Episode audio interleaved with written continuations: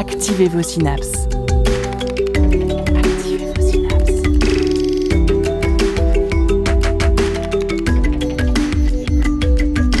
Poussez la porte du labo des savoirs et entrez dans un monde de science et d'expérience. C'est le labo des savoirs. En septembre 2015, l'instrument LIGO, le Laser Interferometer Gravitational Wave Observatory, a observé sur Terre la première onde gravitationnelle. Nommée GW150914, elle est la signature d'un événement violent qui s'est produit, qui est la fusion de deux trous noirs stellaires à environ un milliard d'années-lumière de nous. Cette observation a été une véritable révolution astrophysique issue de la théorie de la relativité générale d'Einstein et dont l'observation a été récompensée par un prix Nobel de physique en 2017. Le Labo des Savoirs s'est déplacé jusqu'à Nice pour tout savoir de ces ondes gravitationnelles se déplaçant telles des vagues sur l'espace-temps. Bienvenue pour cette nouvelle émission au Labo.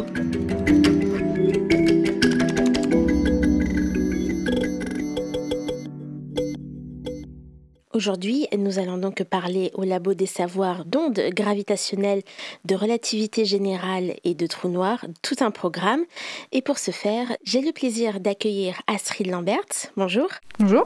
Vous êtes astrophysicienne, chercheuse CNRS au laboratoire Lagrange Artemis, spécialiste des sources des ondes gravitationnelles et membre de la collaboration LIGO, Virgo et Cagra, le petit dernier.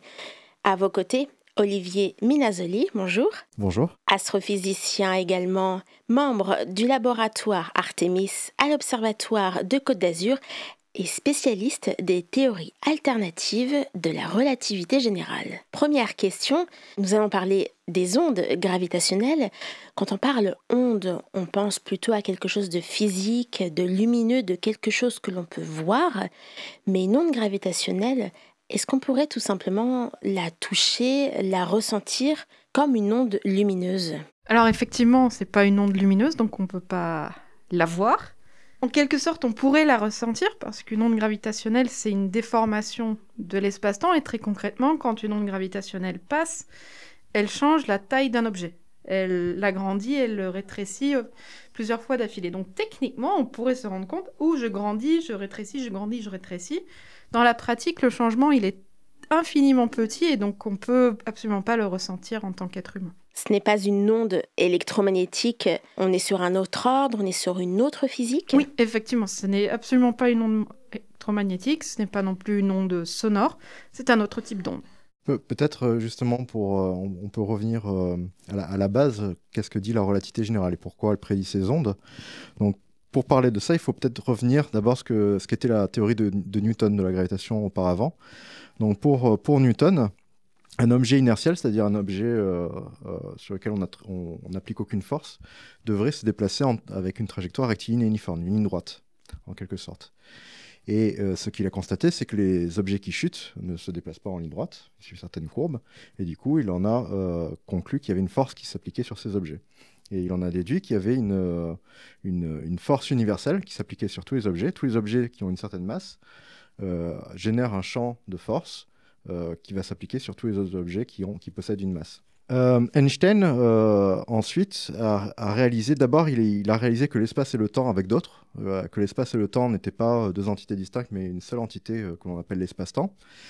Et il, est, il a considéré une hypothèse différente qui est peut-être que les objets, en fait, ne se déplacent, les objets inertiels, pardon, ne se déplacent pas forcément en ligne droite, mais peut-être qu'ils vont suivre des courbes, des trajectoires qui vont dépendre de la, courbure de, de, cet espace, de cet espace-temps. Et donc, il a proposé une, une, équation qui fait le lien entre euh, la matière et, euh, et l'espace-temps, la, matière et la courbure de l'espace-temps. Et donc, dans le cadre de la théorie, la matière, en fait, va déformer l'espace-temps, et c'est ça qui donne la trajectoire aux objets. Mais maintenant, on comprend bien, comme la matière a une certaine dynamique, elle va euh, modifier la structure de l'espace-temps de manière dynamique. Toujours en physique, en fait, dès qu'on a de la dynamique, on a toujours l'émission d'ondes. Donc en fait, il va y avoir des, ondes d'espace-temps qui vont se propager, propager à cause de la dynamique de la matière. Et c'est ce qu'on appelle les ondes gravitationnelles. Est-ce qu'on pourrait faire un parallèle avec une vague qui se déplacerait sur un océan, qui serait plus ou moins déformée selon les mouvements? On peut avoir cette image, oui, oui, tout à fait. Des vaguelettes? Oui, des vaguelettes d'espace-temps, oui. Sur le tissu d'espace-temps, des formes euh, se propagent sur cet espace-temps. Et qui arrive jusqu'à nous Absolument, et l'intensité décroît en... inversement proportionnellement à la distance de, de la source. Et l'intensité sur Terre est vraiment très faible. Alors, ces sources, justement, d'ondes gravitationnelles, ce sont les objets que vous étudiez, Astrid. Alors, comment est-ce qu'on forme des ondes gravitationnelles? Pour qu'une onde gravitationnelle soit générée, il faut qu'il y ait un objet euh, qui soit en mouvement dans l'espace-temps. Et il faut que cet objet euh, et une forme suffisamment complexe pour générer des ondes. Euh, le terme technique, c'est un, moment quadripolaire. Pour, pour dire les choses plus simplement, si on, garde l'analogie de l'eau et qu'on imagine bien que quand on, jette un objet massif dans l'eau, on crée des vagues, si maintenant on prend une, une boule de pétanque, que je la tourne dans l'eau, je ne crée pas vraiment de vagues. Par contre, si maintenant je prends un bâton, que je le tourne dans l'eau, il va se propager des vagues. Et les ondes gravitationnelles, d'une certaine façon, c'est un petit peu la même chose. Un objet suffisamment asymétrique va créer des ondes gravitationnelles. Pour que les ondes soient suffisamment fortes pour que sur Terre on puisse espérer les détecter, il faut des objets extrêmes pour, les, créer justement une déformation suffisante de cet espace-temps. Et donc les objets auxquels on, est le plus sensible, c'est des trous noirs ou des étoiles à neutrons. Donc les, trous noirs, en tout cas ceux de masse stellaire, et les étoiles à neutrons sont tous les deux des cadavres des étoiles les plus massives. Donc c'est les restes des étoiles qui, quand elles sont nées, avaient au moins dix fois la masse du Soleil. Eh bien quand elles, quand elles meurent, à la fin, il reste des étoiles à neutrons et des trous noirs. Et quand il y en a deux qui fusionnent, on peut avoir des ondes gravitationnelles détectables sur Terre. Et on appelle ça une coalescence. Ce n'est pas une véritable fusion, c'est un petit peu plus complexe. Ça se tourne autour alors il y a plusieurs étapes pour effectivement euh, amener à la coalescence. Donc au début, les... donc ce sont deux, objets, donc on appelle ça souvent une binaire parce qu'elles sont deux. Donc au début, les objets ne font que se tourner l'un autour de l'autre et ils se rapprochent petit à petit, justement parce qu'ils émettent des ondes gravitationnelles, ils perdent de l'énergie et se rapprochent. Et puis sur la toute fin, ces objets vont, euh, par exemple, si des étoiles à neutrons, vont commencer à être bien déformés et effectivement à la fin fusionner littéralement littéralement fusionner et avoir un nouvel objet aussi massif, aussi lourd Alors l'objet qui, qui se forme ensuite a une masse qui est presque égale à la somme euh, des deux masses initiales. Euh, alors je dis presque parce qu'une partie de la masse est en fait euh, évacuée sous forme d'énergie, sous forme d'onde gravitationnelle. Et l'objet qui reste est souvent un trou noir. quand vous fusionnez deux trous noirs de 20 fois la masse du Soleil, ce qui reste, c'est un trou noir de, mettons, 38 fois la masse du Soleil. Mais c'est effectivement bien un trou noir qui se forme. Oui, on parle d'objets véritablement massifs, très impressionnants, parce que dans l'imaginaire qu'on a, un trou noir, c'est vraiment quelque chose de gargantuesque. Les étoiles à neutrons également, ce ne sont pas des objets très connus. Là, on parle d'objets qui ont plusieurs fois la masse du Soleil. Exactement, donc ce sont des objets massifs. Une étoile à neutrons, ça pèse à peu près la même chose que le Soleil, mais la taille c'est environ 10 km. Donc c'est la ville de Nice. Donc euh, il faut s'imaginer le soleil dans un rayon de la ville de Nice. L'image qu'on prend régulièrement, alors je ne l'ai pas vérifié moi-même, mais il me semble que c'est euh, l'ordre de grandeur pour estimer la, densité, c'est une, euh, une, cuillère à café aurait euh, la, masse du, du, mont Everest, quelque chose comme ça. Je sais plus, je, je les ai lus, je, je, ne sais plus, mais c'est quelque chose comme ça, oui. En très très, faut vraiment s'imaginer, oui c'est ça, le, soleil contenu dans, dans, un volume de la taille d'une grande ville. Ce sont des objets qui sont vraiment à la limite de la physique qu'on peut manipuler entre guillemets avec des équations. Et, et c'est déjà compliqué. Et c'est déjà très compliqué. Et ce sont ces coalescences d'objets qui forment ces ondes gravitationnelles. Et pourtant, ces détections d'ondes gravitationnelles sont très récentes. Qu'est-ce qui a fait qu'on a mis autant de temps à juste observer des ondes gravitationnelles? La première détection d'ondes gravitationnelles a donc eu lieu en, 2015. Et euh, donc à peu près 100 ans euh, après la, prédiction d'Einstein de l'existence de ces ondes.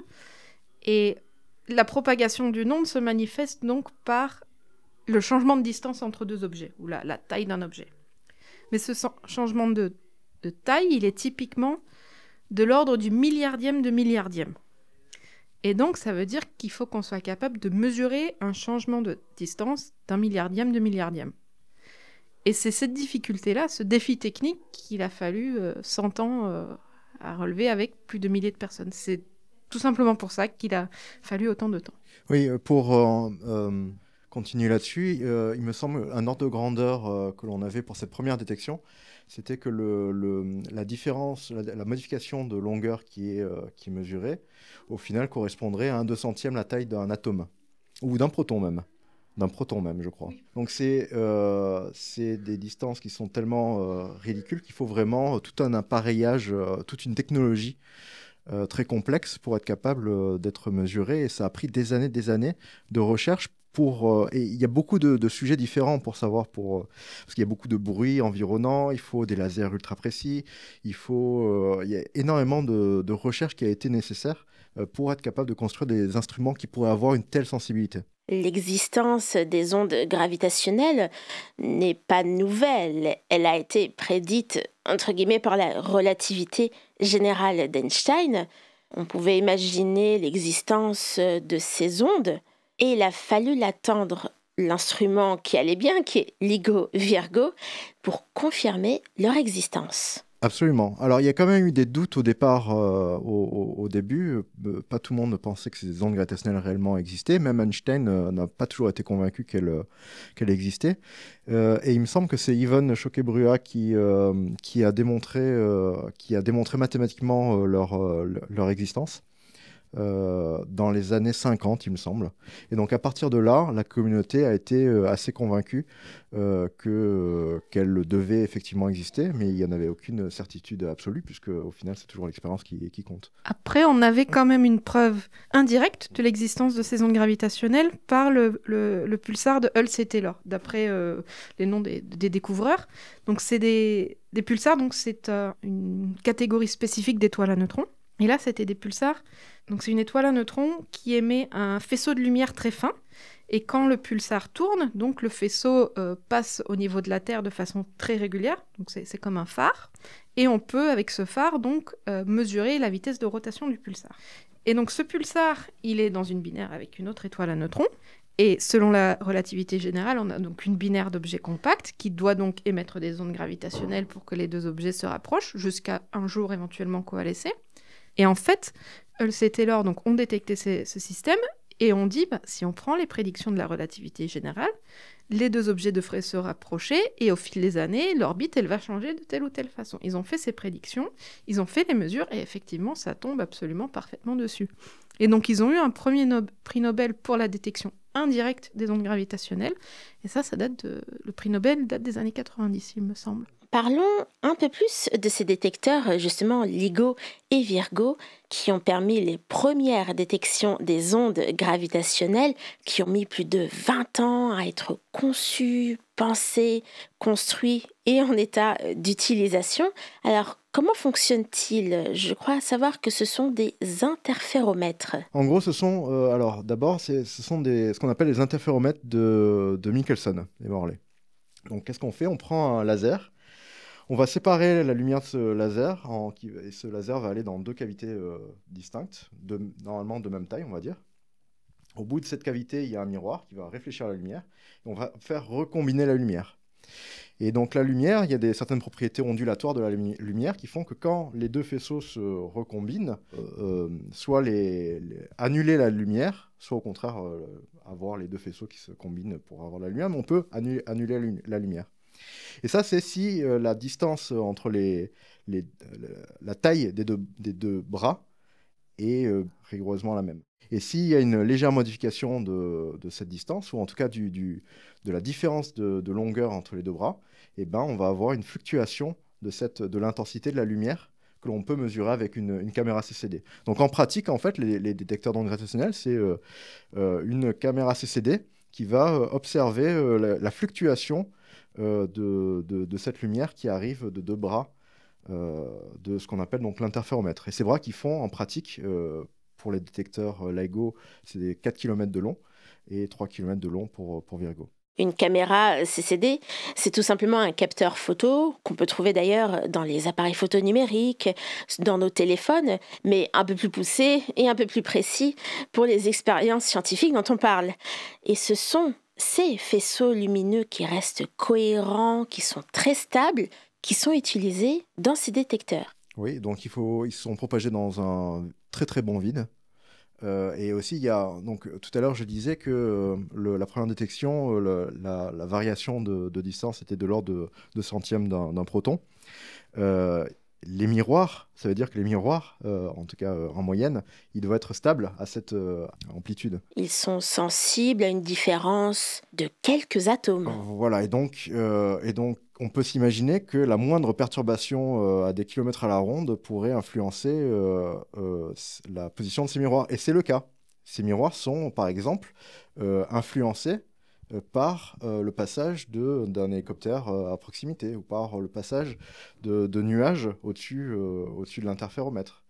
heureusement à des fréquences trop basses, enfin des, des fréquences qui ne nous empêchent pas de faire des mesures. Mais donc il y a énormément de choses à prendre en compte et à essayer de, contrebalancer pour pouvoir être capable de faire ces mesures. Donc un instrument extrêmement sensible, car on parle d'objets qui ne sont pas dans notre système solaire, pas dans notre galaxie, et qui sont dans d'autres galaxies. Et c'est ça qu'on essaye de détecter. Oui, absolument. On essaye. Les coalescences de trous noirs qu'on voit, c'est quelque chose qui est quand même très très rare. Donc, a priori, il est très peu probable que ça arrivera dans notre Voie lactée dans un futur proche. Donc, toutes celles qu'on observe sont en fait assez loin de nous. Et donc, c'est pour ça qu'il nous faut des objets aussi. Enfin, des, pardon, des détecteurs, des interféromètres aussi précis. Et c'est un instrument qui est en activité depuis euh, déjà presque dix ans. Et vous avez parlé de CAGRA également, vous êtes membre de cette euh, collaboration, Astrid. C'est un nouvel interféromètre euh, qui vient compléter ceux existants Les interféromètres détecteurs non gravitationnels fonctionnent en réseau. En fait, LIGO et Virgo avaient déjà euh, fait des premières prises de données au milieu des années 2000, qui n'ont absolument pas fait de détection parce que les détecteurs n'étaient pas assez sensibles. Ensuite, il y a eu plusieurs années d'amélioration donc sur les détecteurs, mais aussi au niveau de tout le software de détection pour que justement, avec euh, par ordinateur, on puisse comprendre les bruits et les supprimer euh, et arriver à identifier les signaux. Et puis donc, LIGO a été allumé en 2015. Euh, Virgo, ça a été en 2017. Il y a eu un léger retard. Et les deux prennent des données ensemble sur des périodes d'observation de six mois à un an. Ensuite, ils s'arrêtent et on les améliore et ça avance comme ça petit à petit. Et donc, lors de la dernière campagne d'observation, donc O3 qui s'est terminé en 2020. Tout à la fin, il y a un détecteur japonais qui a rejoint euh, le réseau, donc Kagra. Donc c'est un détecteur qui, lui, est euh, cryogénique en souterrain. En fait, il est dans une mine, c'est la mine comme Myokande où il y a aussi un détecteur neutrino, si jamais euh, ça vous parle. Et donc la technologie est assez différente, donc c'est un peu difficile pour eux de s'inspirer de la technologie des deux autres détecteurs, malheureusement. Mais donc petit à petit, ils vont aussi monter en puissance et il est prévu que d'ici environ 5 ans, je crois, il y ait aussi un, LIGO en Inde qui devienne opérationnel et qui, lui, sera une copie quasi conforme des détecteurs américains. Donc euh, le développement technologique est beaucoup plus simple. Et donc euh, c'est parce qu'on a un réseau de 4 à 5 détecteurs qu'on peut faire autant de science aussi. Parce que LIGO et Virgo étaient développés initialement indépendamment LIGO aux USA et Virgo une collaboration franco-italienne. Et en 2007, tout le monde a finalement décidé de travailler d'un commun accord et ensemble. Et l'aspect collaboratif a été renforcé dans cette expérience scientifique. Tout à fait, mais c'était pas si indépendant que ça quand même. Il y avait beaucoup d'échanges entre les communautés euh, de, part et d'autre de, l'océan Atlantique déjà, euh, avant que ça devienne, euh, qu'ils décident de plus collaborer ça se passe très bien et c'est vraiment une collaboration. Tous les résultats sont complètement communs, les publications sont communs, sont communes, quel que soit euh, le détecteur qui a effectivement permis la, détection. Euh. Et maintenant, les Japonais sont par, enfin, avec l'expérience Kagra, sont par entière, par entière de la collaboration. Pour l'instant, leur détecteur n'est pas vraiment capable de réaliser des détections, mais ça, leur contribution scientifique, elle est tout autant. Euh, enfin, elle fait partie intégrante de la collaboration.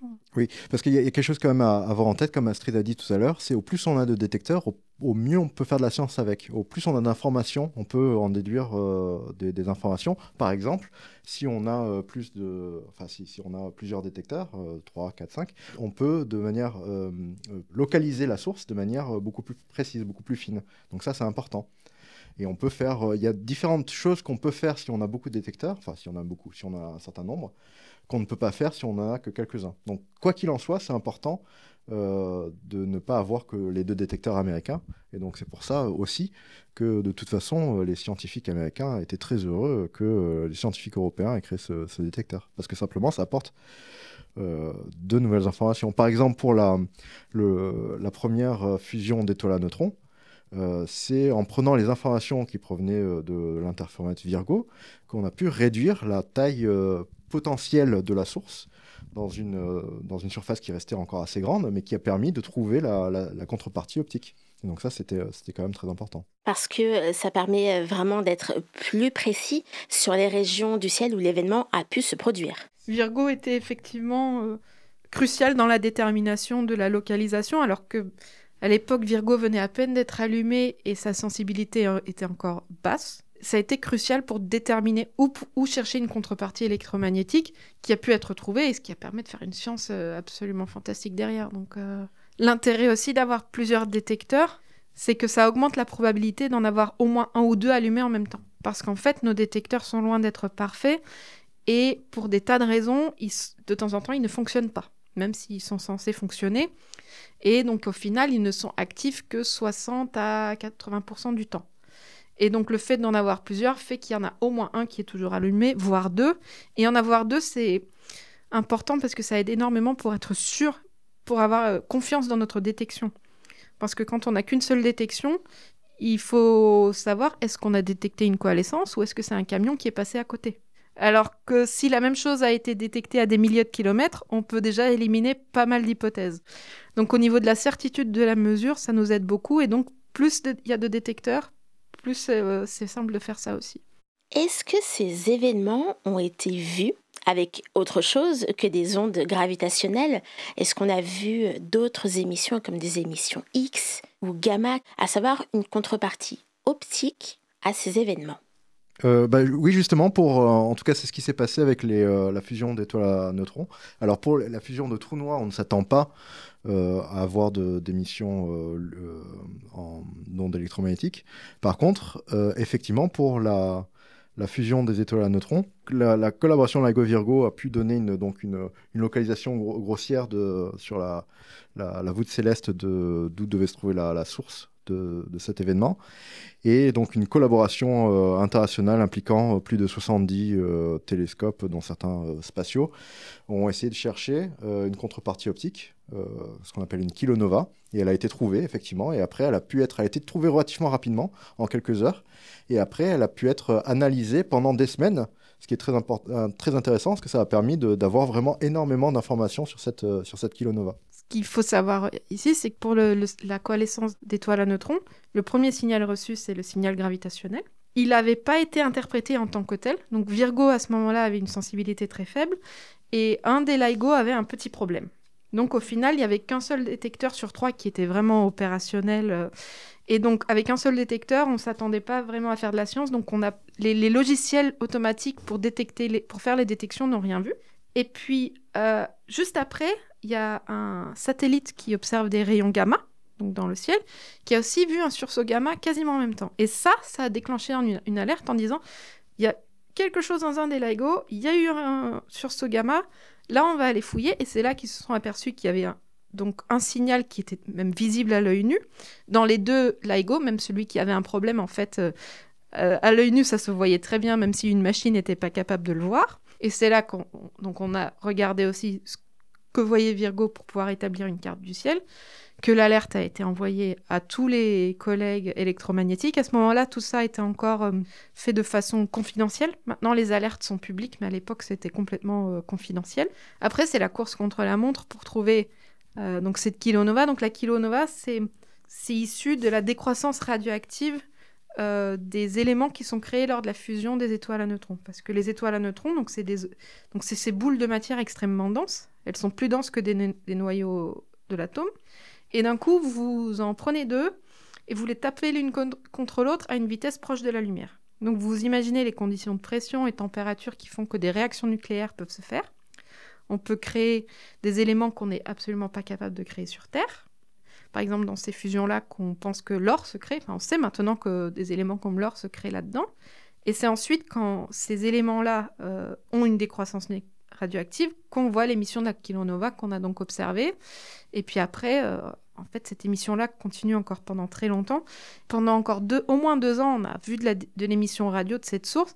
Et visiblement, il y aurait encore de l'émission qui monte maintenant, euh, qui serait le, lié à l'éjecta de la kilonova, mais qui commence à être freiné par le milieu interstellaire. Et donc c'est cet éjecta très rapide, très chaud, qui rentre dans le milieu autour, donc, euh, et qui finit par être ralenti.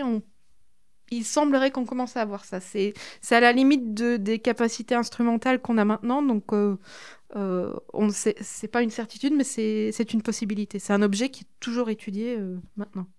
On a reçu une onde gravitationnelle sur Terre et par la suite, on a vu une contrepartie optique de ce même événement. Donc on a réussi... À deux secondes, à deux secondes d'écart. À deux secondes d'écart, à dire précisément d'où venait cet événement et probablement la physique qu'il y avait derrière. Bon, j'aimerais dire un truc, revenir sur cette, euh, ce sursaut gamma, euh, parce que justement, ça faisait partie des hypothèses pour les... Là, c'est un sursaut gamma court. Et parmi les hypothèses pour expliquer ces sursauts gamma courts, il y avait effectivement la fusion d'étoiles à neutrons, mais ça n'avait jamais été vérifié. Parce que dans le signal, on, peut voir, euh, on peut euh, estimer la masse des objets, euh, des objets impliqués, et là, la masse correspondait à la masse d'étoiles à neutrons. Donc le fait qu'on ait la fusion d'étoiles à neutrons d'une part et une contrepartie en sursaut gamma court semblait être une forte indication qu'effectivement... on a réussi à relier les deux événements. Voilà. et donc, donc cet événement a permis de confirmer que au moins une partie des sursauts gamma courts sont produits par, euh, par la fusion d'étoiles à neutrons, ce qui n'était qu'une hypothèse au préalable. Par la détection des ondes gravitationnelles. Et ensuite, on a fait aussi donc la détection de cette kilonova qui a aussi permis de confirmer que ces types de réactions nucléaires qu'on appelle le processus R se fait dans ce contexte. Ça ne veut pas dire que c'est le, le, seul contexte astrophysique où ça se fait, mais on sait maintenant que donc fusion d'étoiles à neutrons égale sursaut gamma court et processus R même estimer euh, la quantité euh, d'éléments lourds, euh, l'abondance d'éléments lourds dans, dans l'univers liés à ce genre d'événements.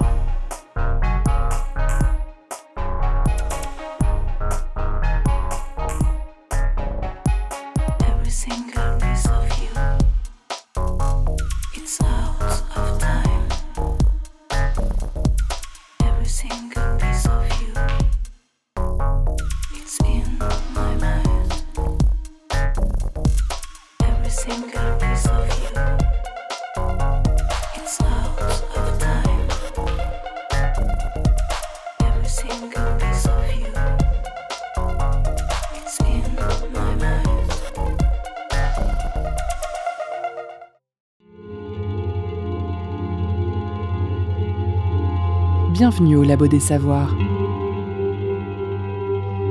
Attention, recherche en cours.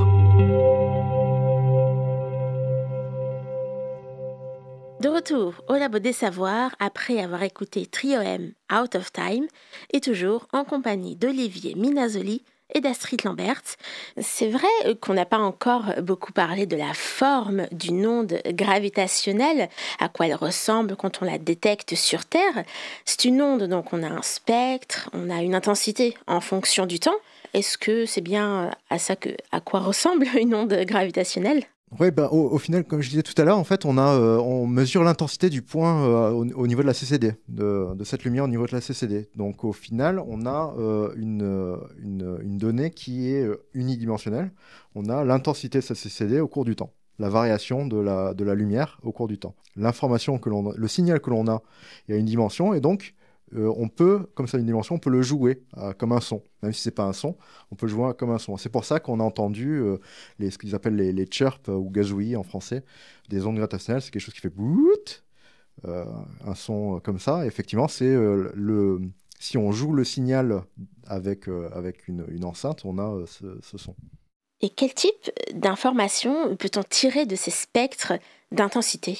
Donc la relativité générale prédit de manière très précise la forme que devrait avoir le signal. Parce que Astrid l'a dit tout à l'heure, euh, lorsque les, deux, euh, les, deux, la, binaire, les, deux étoiles ou les deux trous noirs orbitent l'un autour de l'autre, ils vont rayonner des ondes gravitationnelles et donc ils vont perdre de l'énergie, leur orbite va se rapprocher, du coup la fréquence va augmenter, mais ce faisant, ils vont émettre encore plus d'ondes gravitationnelles jusqu'à finalement fusionner. Donc en gros, le, signal que, que l'on doit avoir, c'est quelque chose qui ressemble à une sinusoïde, hein, puisqu'on a euh, quelque chose qui, euh, deux objets qui orbitent, mais dont la fréquence augmente légèrement avec le temps, et l'intensité augmente légèrement avec le temps. Et donc ça, c'est justement ce, qu'on appelle le chirp, le gazouille. Euh, en termes de, fréquence, si on joue le, le, son qui, qui, correspond à ce signal, ça fait avec une intensité qui augmente. Donc, on, la relativité générale prédit de manière précise quel devrait être le, signal. À partir euh, des équations qu'on simule, qu'on modélise, et on a la forme attendue du signal, mais en fonction de quels paramètres, par exemple en fonction de la masse. Essentiellement, c'est la masse des, euh, des, des, trous noirs. Où il peut y avoir d'autres effets liés à la, au moment cinétique, la rotation, euh, par exemple, ce genre de choses. Mais essentiellement, c'est la masse, euh, la masse qui compte. Et puis après, c'est l'effet de distance, tout simplement. Plus l'objet est loin, plus l'onde va être amortie avant qu'on la reçoive. Donc l'amplitude générale nous dit aussi la distance. Oui, oui, voilà, ça c'est très intéressant parce que de la forme du signal, donc des fréquences que l'on a dans le signal, on est capable de déterminer la masse des objets originels. Et, mais du coup, on est aussi, là, une fois qu'on a la masse, on est capable d'en déduire l'intensité émise des ondes gravitationnelles. Or, on sait que l'intensité décroît inversement proportionnellement à distance. Du coup, à partir de l'intensité mesurée sur Terre, on est capable d'en déduire la distance.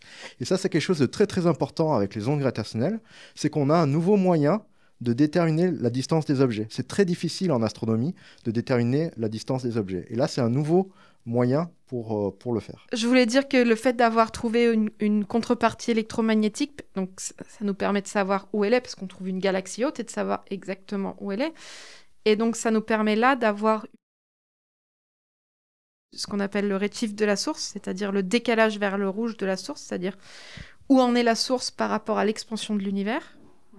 Et donc si on a d'un côté une mesure de distance qui vient des ondes gravitationnelles, et à la fois une mesure de distance qui est issue euh, d'une mesure électromagnétique, ça nous donne une mesure de l'expansion de l'univers. Est-ce que ça donne également une information sur l'état, entre guillemets, de la galaxie? D'où provient l'onde gravitationnelle? Oui, absolument. Une fois qu'on a trouvé la galaxie, en fait, c'est crucial pour faire de l'astrophysique parce qu'à ce moment-là, on prend tous les télescopes du monde et on, essaye d'étudier cette galaxie euh, en long, en large et en travers. Et on peut déjà savoir est-ce que c'est une galaxie plutôt grande, plutôt petite, est-ce qu'elle est toute petite, euh, comment est-ce que c'est plutôt composé avec des étoiles qui sont jeunes, est-ce que c'est plutôt des étoiles qui sont vieilles, est-ce que l'événement a eu lieu au centre de la galaxie où a priori il se forme toujours beaucoup d'étoiles, ou est-ce que c'est plutôt sur le bord de la galaxie où on n'a plus beaucoup d'étoiles, ce qui suggérerait par exemple que les, étoiles qui ont formé euh, cette coalescence, elles sont nées il y a longtemps et que le processus d'évolution a été long.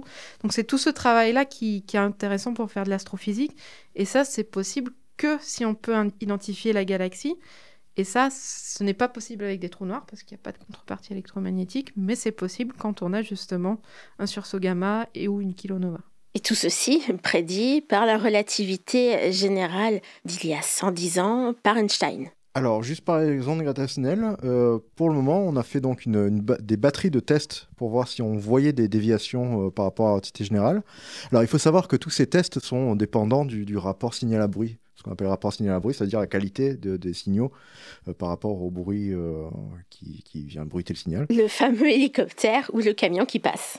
Par exemple, par exemple, ou, plein d'autres choses. Et, alors jusqu'à jusqu'à présent, euh, tout colle parfaitement avec, euh, avec les, les lois de la relativité générale.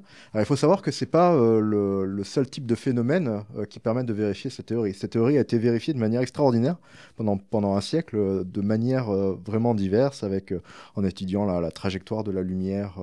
la lumière peut être déviée de sa trajectoire dans des espaces-temps courbes à cause de la, de la masse des objets. Et du coup, ça, ça peut faire des effets, de, on dit de lentilles gravitationnelles ou de, de mirage gravitationnel. Donc ça, c'est des choses qui ont été euh, prédites et, et, observées à maintes reprises. Euh, il y a le, fait que le temps propre euh, le temps des horloges va dépendre euh, de la distance à une masse. Donc ça aussi, c'est quelque chose que l'on observe euh, avec des horloges atomiques très précises. Donc il y a énormément de, prédictions de la relativité générale qui ont été, observées après, soit de manière expérimentale, soit des observations astronomiques. Et les ondes gravitationnelles ont été les dernières d'une très longue liste. Alors, est-ce que, de façon un petit peu provocative, parce qu'on parle toujours de Einstein avait raison, Einstein avait tort, est-ce que les ondes gravitationnelles pourraient, d'une façon entre guillemets définitive, statuer sur la relativité générale si elle est vérifiée partout, tout le temps? Alors non, on peut pas dire qu'elle est vérifiée partout tout le temps, ça on peut jamais le dire. Par contre, on peut invalider une théorie. Et tout à fait, les ondes gravitationnelles pourraient invalider la théorie. Par exemple, la relativité générale prédit qu'il euh, devrait y avoir un certain type de polarisation euh, des ondes gravitationnelles. Hein. La lumière est polarisée, les ondes électromagnétiques sont polarisées, les ondes gravitationnelles aussi sont polarisées d'une manière un peu plus euh, enfin, différente. Mais elle prédit une polarisation qui est très particulière. Et si on observait que les ondes gravitationnelles en fait avaient une polarisation autre, eh ben, ça viendrait invalider la théorie de la relativité générale. Eh ben, ça veut dire qu'on devrait euh, tenter de savoir quelle est l'autre théorie qui, est encore meilleure que cette théorie, qui, euh, expliquerait l'observation. Est-ce que le mot c'est vraiment invalidé dans ce cas-là? Enfin, Dans la mesure où, pour l'instant, tout ce que la relativité générale a prédit, nous le vérifions. Peut-être un jour on va atteindre la limite et il faut quelque chose de plus grand, plus large, mais c'est comme ça n'invalide pas la théorie. C'est comme, pour l'instant, on vit, enfin, dans le monde de tous les jours, je vis dans la, mm. la gravitation newtonienne, qui convient parfaitement à ma vie de tous les jours, et c'est valable, sauf quand je suis très près d'une énorme masse ou que je vais à des vitesses très rapides, qui au final ne m'arrivent jamais en tant qu'être humain.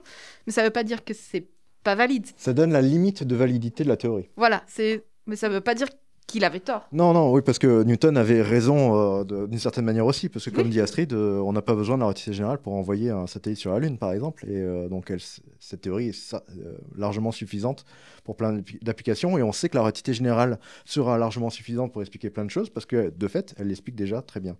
Mais là, on, pense, pour diverses raisons, qu'elle peut-être elle a une certaine limite de validité et euh, qu'on cherche, euh, enfin que certaines personnes cherchent à atteindre avec ces observations. Et je crois que c'est l'objet euh, de vos travaux, Olivier Minazoli, de trouver une alternative ou le cas où la relativité générale ne serait peut-être pas valide. Oui, alors d'abord d'essayer de, d'éprouver les théories alternatives qui ont, qui ont pu être proposées, parce qu'il y a eu, on a eu un certain nombre, et en fait, dès l'année suivante, euh, dès, 1916, il y a déjà eu des, théories alternatives à la relativité générale, des théories relativistes mais alternatives. Einstein lui-même en a proposé un certain nombre. Euh, donc c'est euh, quelque chose qui, date d'il y, a très longtemps. qui ont toutes pas les mêmes mérites. Hein. Il y a certaines théories alternatives qui, qui ont beaucoup de mérites. Alors ça aussi, c'est un sujet à débat, quel est le mérite d'une théorie. Mais on va dire certaines vont être élégantes pour certains, d'autres moins.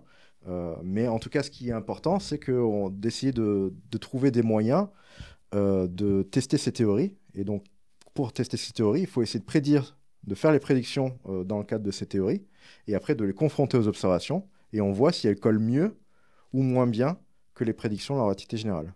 Donc ça, c'est le, le but, le but en général pour tester ces théories alternatives. Notamment celle de la relativité intriquée. La relativité intriquée, alors oui, ça, ça, euh, effectivement, c'est une, euh, une, théorie euh, sur laquelle nous sommes tombés un peu par hasard avec un étudiant en thèse en, 2015, qui est une, une, théorie alternative de la, de, de la relativité générale. Donc c'est une théorie générale de la relativité différente. Donc, qui décrit la gravitation, comment doit se comporter l'espace-temps dans un champ de gravité très fort, à proximité d'objets très lourds comme les étoiles à neutrons ou les trous noirs. Exactement. Et c'est une théorie parmi, euh, parmi beaucoup d'autres, dont le but serait, si elle était vraie, euh, enfin vrai, on ne peut jamais dire qu'une théorie est vraie, mais qui serait plus générale que la relativité générale. Ça, c'est le, ça, c'est le Graal, en fait, d'obtenir une théorie comme ça. Mais il y, en a, y en a beaucoup des théories euh, de, de cette nature. Et qu'est-ce qui fait sa particularité? Qu'est-ce qui est intriqué dans cette théorie? Ah oui. Alors ça n'a rien à voir avec l'intrication quantique. Euh, en fait, la particularité de cette théorie, c'est qu'elle empêche euh, à la, théorie de pouvoir être définie en l'absence de matière, contrairement à la relativité générale. Et ça, ça satisfait un, principe euh, très important pour Einstein, qui n'est donc pas satisfait par la relativité générale, malheureusement. Il a compris après coup ça. mais c'est un, un, principe qui est le principe de la relativité de l'inertie. C'est-à-dire que pour Einstein, euh, euh, c'est de, la métaphysique, hein, c'est de la philosophie. Euh, il pense que hum, l'inertie ne peut être définie que par rapport aux choses alentour, au champ alentour, à, la matière alentour. Ça paraît assez logique. Ça paraît intuitif. Ça paraît intuitif. Et dans une théorie relativiste, l'espace-temps permet de définir une structure d'inertie, l'inertie. Donc ça veut dire que euh, si une théorie relativiste permet d'avoir un espace-temps dans le vide, c'est-à-dire sans matière, on peut définir l'inertie sans aucune référence à rien du tout. Et donc ça, ça semble problématique. Et donc là, dans l'intérêt de cette théorie, c'est qu'elle empêche de faire ça. C'est-à-dire qu'on ne peut pas séparer la matière de l'espace-temps. Les deux sont... Euh, on ne peut même pas définir la théorie si on n'a pas les deux en même temps contrairement euh, à la relativité générale et contrairement à l'essentiel des théories alternatives à la relativité générale. Parce qu'on n'évolue pas dans un univers vide. Ah, de toute façon, ça, on l'observe. Non, non, le vide n'existe pas. Et même, c'est une, des, une des, euh, des, conséquences de ce que l'on a compris avec la théorie quantique des champs. C'est-à-dire que le, le, vide absolu n'existe pas. Il y a toujours des champs euh, qui, euh, qui, sont dans, dans cet espace-temps. Cette alternative à la théorie de la relativité générale d'Einstein propose en fait des solutions où la matière est prise en compte, tout simplement, qui serait, on peut dire, presque plus intuitive c'est euh, alors c'est pas forcément plus intuitif, c'est juste ça modifie le lien euh, de l'interaction entre la matière et l'espace-temps. Hein, en fait, l'équation d'Einstein euh, donne comment la matière déforme l'espace-temps. Bon, là, l'équation est modifiée, mais surtout, ce qui est important, c'est que la théorie ne peut même plus être définie en l'absence de matière. Alors que la relativité générale, on peut parfaitement faire de la relativité générale dans le vide. Et d'ailleurs, les solutions de trous noirs euh, avec lesquelles on joue sont des solutions du vide. La solution de Schwarzschild et la solution de, Kerr. Donc Schwarzschild, c'est trou noir sphérique et Kerr, c'est trou noir avec une rotation. Ce sont des solutions du vide. C'est-à-dire qu'elles pourraient tout à fait euh, n'avoir strictement rien dedans à l'intérieur de derrière l'horizon des, événements. Des trous noirs vides, sans matière, contrairement à ce qu'on sait, enfin du peu que l'on sait, sur les trous noirs qui sont des objets très massifs. C'est là où on arrive à tout. L'une des raisons pour laquelle on pense que peut-être la relativité générale a des problèmes, c'est que donc les trous noirs se forment enfin le, moyen privilégié qu'on connaît pour former des trous noirs à l'heure actuelle, c'est l'effondrement justement de, comme disait Astrid, euh, d'étoiles mourantes. Euh, donc ces étoiles elles vont s'effondrer sur elles-mêmes. Une fois que leur rayon est inférieur à une certaine limite, et eh ben, en fait elles vont former un trou noir. Et un trou noir c'est quoi? C'est juste un volume duquel rien ne peut sortir, pas même la, lumière. Et donc cet astre à l'intérieur de ce trou noir, il va continuer de se contracter, se contracter, se contracter. Et si on en croit les, lois de la relativité générale, d'ailleurs ça a valu un prix Nobel à Roger Penrose pour le démontrer, il va rien qui va pouvoir contrebalancer l'effondrement et euh, toute cette matière va s'effondrer jusqu'à former une singularité.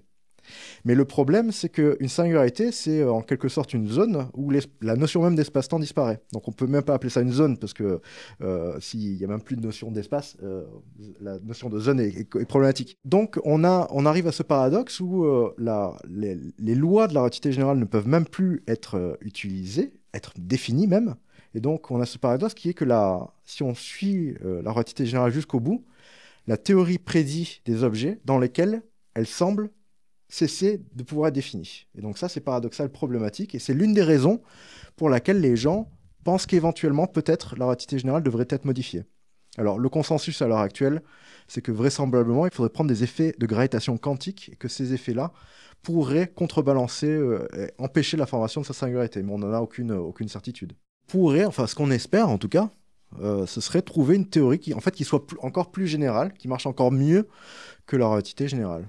C'est le but. Je comprends bien la discussion, mais d'un certain côté, quelqu'un comme moi qui fait euh, de l'astrophysique où je cherche à comprendre pourquoi les étoiles évoluent pour faire les trous noirs et pourquoi on les voit se coalescer, d'une certaine façon, pour moi, ce n'est pas très important de savoir quelle est la théorie derrière. C'est une question scientifique importante, mais je réalise que savoir si, si la relativité générale est la théorie qui permet de tout expliquer ou s'il faut quelque chose de plus grand, ça ne m'empêche pas de faire beaucoup d'astrophysique et de me dire comment est-ce que les étoiles évoluent pour en arriver là? Et donc, je suis la discussion avec intérêt, tout simplement. C'est là que les ondes gravitationnelles interviennent aussi en quelque sorte à plusieurs échelles et sont un complément nécessaire et indispensable à la physique et à l'astrophysique actuelle pour continuer à avoir des données et à répondre à quelques questions existentielles qu'on se pose comme euh, comment fonctionne notre univers, comment l'espace-temps fonctionne. C'est ça. Et effectivement, ça, touche des domaines de la science qui vont de la physique très fondamentale à euh, la cosmologie, comment notre de quoi notre univers est fait, comment est-ce qu'il est en expansion, à de l'astrophysique, euh, d'où viennent les éléments de notre univers, par exemple, comment, enfin, d'où vient l'argent dans mon alliance. Et toutes ces questions-là se retrouvent d'une façon ou d'une autre dans les ondes gravitationnelles. Donc, euh, c'est un beau sujet, moi, je trouve. Ah oui, ça a vraiment permis. Euh, c'était vraiment une, cet événement de fusion des étoiles à neutrons a vraiment été un, une révolution euh, scientifique. Oui, absolument. Et vu que ce sont des questions qu'on va continuer à se poser, au moins jusqu'à ce qu'on ait un semblant de réponse, j'imagine que des expériences scientifiques et d'autres instruments vont être construits ou sont peut-être déjà en train d'être imaginés pour aller plus loin et pour être plus précis dans ces observations? Oui, absolument. Donc les, détecteurs euh, actuels, donc les interféromètres, actuels, ils fonctionnent, on va dire, par étapes, c'est-à-dire qu'ils font des observations pendant six mois, un an, un an et demi, puis ils s'arrêtent pendant quelques années pour qu'on les améliore, donc à la fois sur les, instruments et puis les, euh, tout ce qu'on utilise pour traiter les données. Donc là, il y a déjà eu trois campagnes d'observation et la quatrième devrait démarrer à la toute fin de l'année pour environ un an et demi. Après, ça va de nouveau s'arrêter un moment pour redémarrer pour une cinquième campagne. Ensuite, les choses sont un peu moins claires, mais il est très probable que des, euh, améliorations continuent à être faites. Et puis, à un moment, on va quand même arriver un petit peu à la, limite du détecteur. C'est-à-dire que là, ce qui va finir par nous limiter, c'est la longueur de ces tunnels, de ces fameux bras de l'interféromètre. C'est ces 3 km, ces 4 km qu'on ne peut pas changer, ou très difficilement. Même si on améliore les miroirs, les lasers, tout ce qu'on veut, à un moment, cette, cette taille va nous limiter.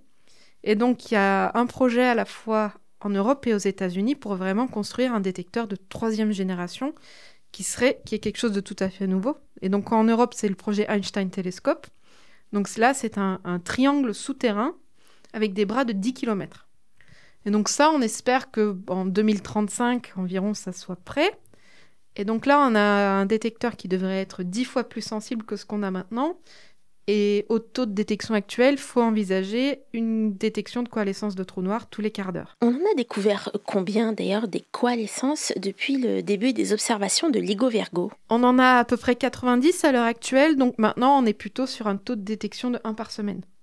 Donc un tous les quarts d'heure, c'est un million par an. Et pour l'instant, on en a 90. Donc euh, la- la- les interprétations qu'on va pouvoir faire n'auront rien à voir avec ce qu'on fait maintenant. Donc on s'attend avoir une détection tous les quarts d'heure. On s'attend à en avoir autant. Alors ça peut être très problématique parce que là, euh, Astrid disait un par semaine, euh, mais c'est un par semaine qui passe tous les tests pour qu'on le valide en tant qu'événement réel.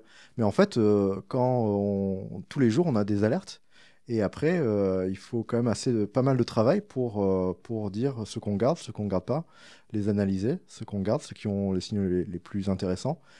Donc ça, ça demande beaucoup de travail et donc forcément, euh, si euh, on a une bien plus grande fréquence de détection, ça va être aussi euh, problématique de savoir quel est le manpower qui, que ça va demander pour analyser tout ça. Oui. Si on n'arrive pas à faire tout de manière au- euh, automatique avec euh, les ordinateurs, ce qui n'est pas encore complètement le cas. Il y a beaucoup de choses qui sont faites de manière automatique, mais euh, c'est pas complètement automatique. Parce que toutes les données doivent être analysées par la suite. On n'en a même pas parlé, mais chaque événement, même s'il est détecté automatiquement, doit subir par la suite une batterie d'analyse, de tests, pour qu'on en retire toutes les données et la science nécessaires. Oui, et cette batterie de test, elle peut être plus ou moins compliquée. Maintenant, quand on a déjà beaucoup détecté de trous noirs, on va dire de l'ordre de 30 masses solaires, ça, ça commence à être un peu du standard. Donc maintenant, quand on en détecte un, en gros, il suit un petit peu euh, une suite logique de tests et il n'y a pas tellement de choses à faire. Euh, J'exagère un peu, mais globalement, c'est assez bien automatisé. Les, masses élevées, les, calculs sont courts parce que la forme d'onde qu'on reçoit, elle est, elle est pas très longue.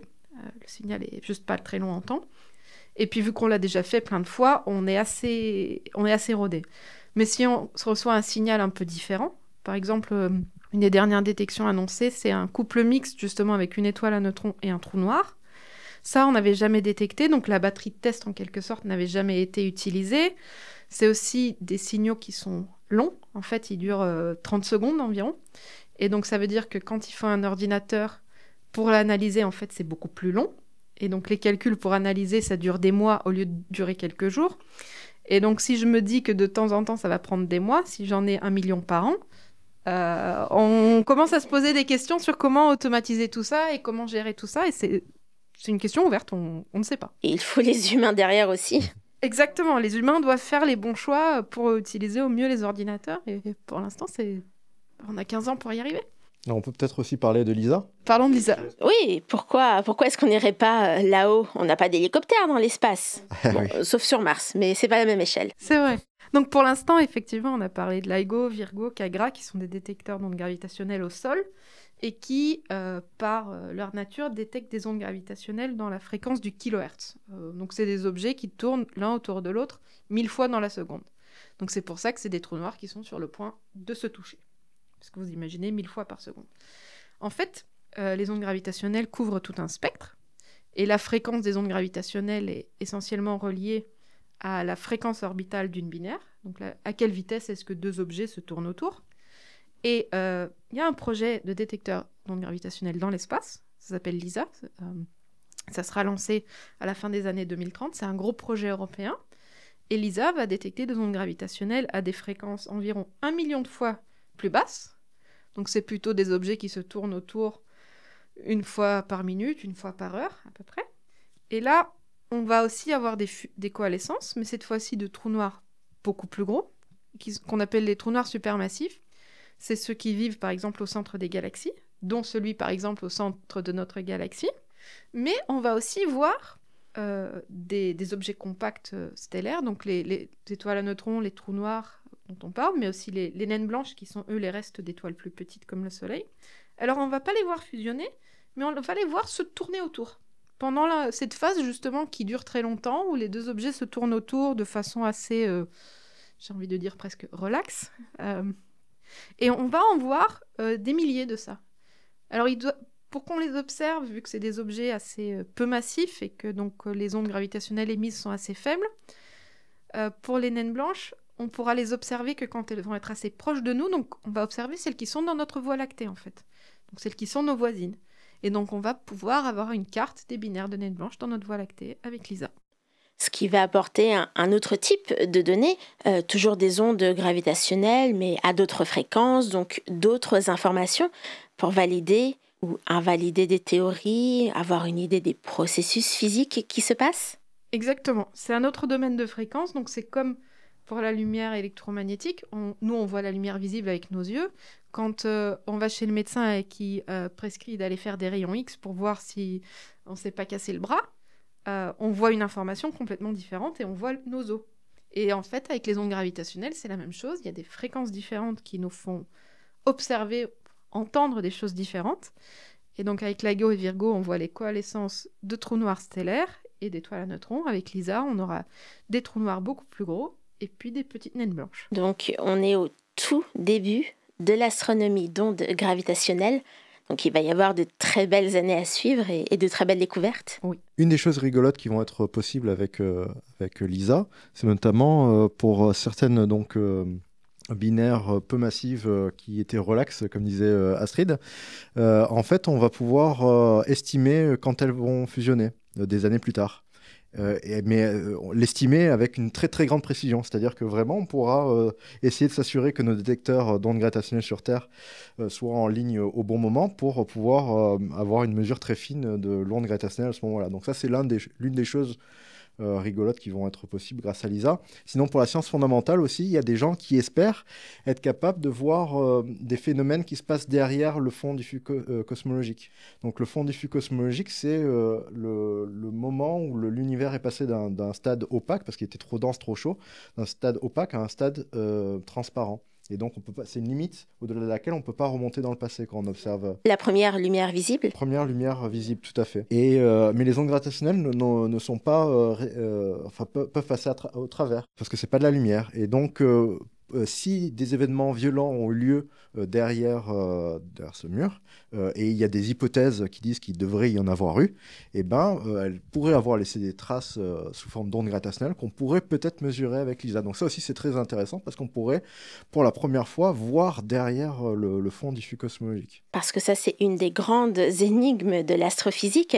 On n'arrive pas à savoir ce qui s'est passé au-delà de 380 000 ans après le Big Bang. On arrive à l'extrapoler par rapport à ce qu'on voit euh, justement euh, sur ce fond diffus cosmologique parce que si on a les lois de la relativité générale et les lois de la physique qu'on connaît par ailleurs, eh ben on arrive à reconstruire et à reconstituer euh, l'histoire dans le passé. Mais au plus on va dans le passé et au moins c'est précis, au plus on a des chances de faire d'erreurs. Et il arrive un moment de toute façon où on sait que nos théories ne sont pas suffisamment prédictive pour être capable de dire ce qui se passe. Donc là, à nouveau, l'observation va pouvoir permettre de contredire ou affirmer ce qu'on imagine et les théories qui ont été construites à partir de ça. En tout cas, c'est ce qu'on espère. C'est ce qu'on espère très fort. On espère avoir le temps de faire une émission sur le au-delà du fond diffus cosmologique dans les années à venir au Labo des Savoirs. Astrid, Olivier, merci beaucoup d'avoir répondu à mes questions aujourd'hui au Labo des Savoirs. Merci beaucoup, Dunia. Merci beaucoup, merci à vous.